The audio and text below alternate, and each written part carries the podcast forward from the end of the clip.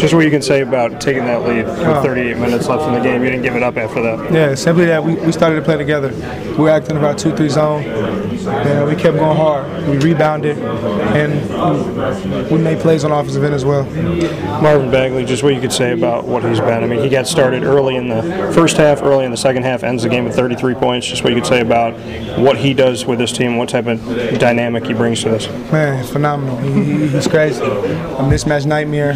He, he can't be stopped, and I feel bad for whoever has to guard him. Uh, he, he's a he's a terrific player, even better person, and I'm glad he's on our team. Grayson Allen starts out five for five from long range. Just what you could say about you know his efforts as well. Yeah, Grayson got up to a hot start. He, he was phenomenal as well. He got us going, and Marvin ended it for us. Multifaceted, multi-dimensional on offensive defense. Just what you can say about you know where your guys are at right now. I know you said you're surging late right now. Yeah, we've been we've been good as late as right now, and we continue to get better every game. And it's the postseason now, so we just got to get with it and, and, suck it up and play hard. When it comes to the ACC tournament, even with all these old Big East schools getting added to it over the years, Duke's always there. Just what you can say about the longevity and what it means for you. Simply just the, the program, the system, it works, and it's been nothing but successful. Appreciate it. No.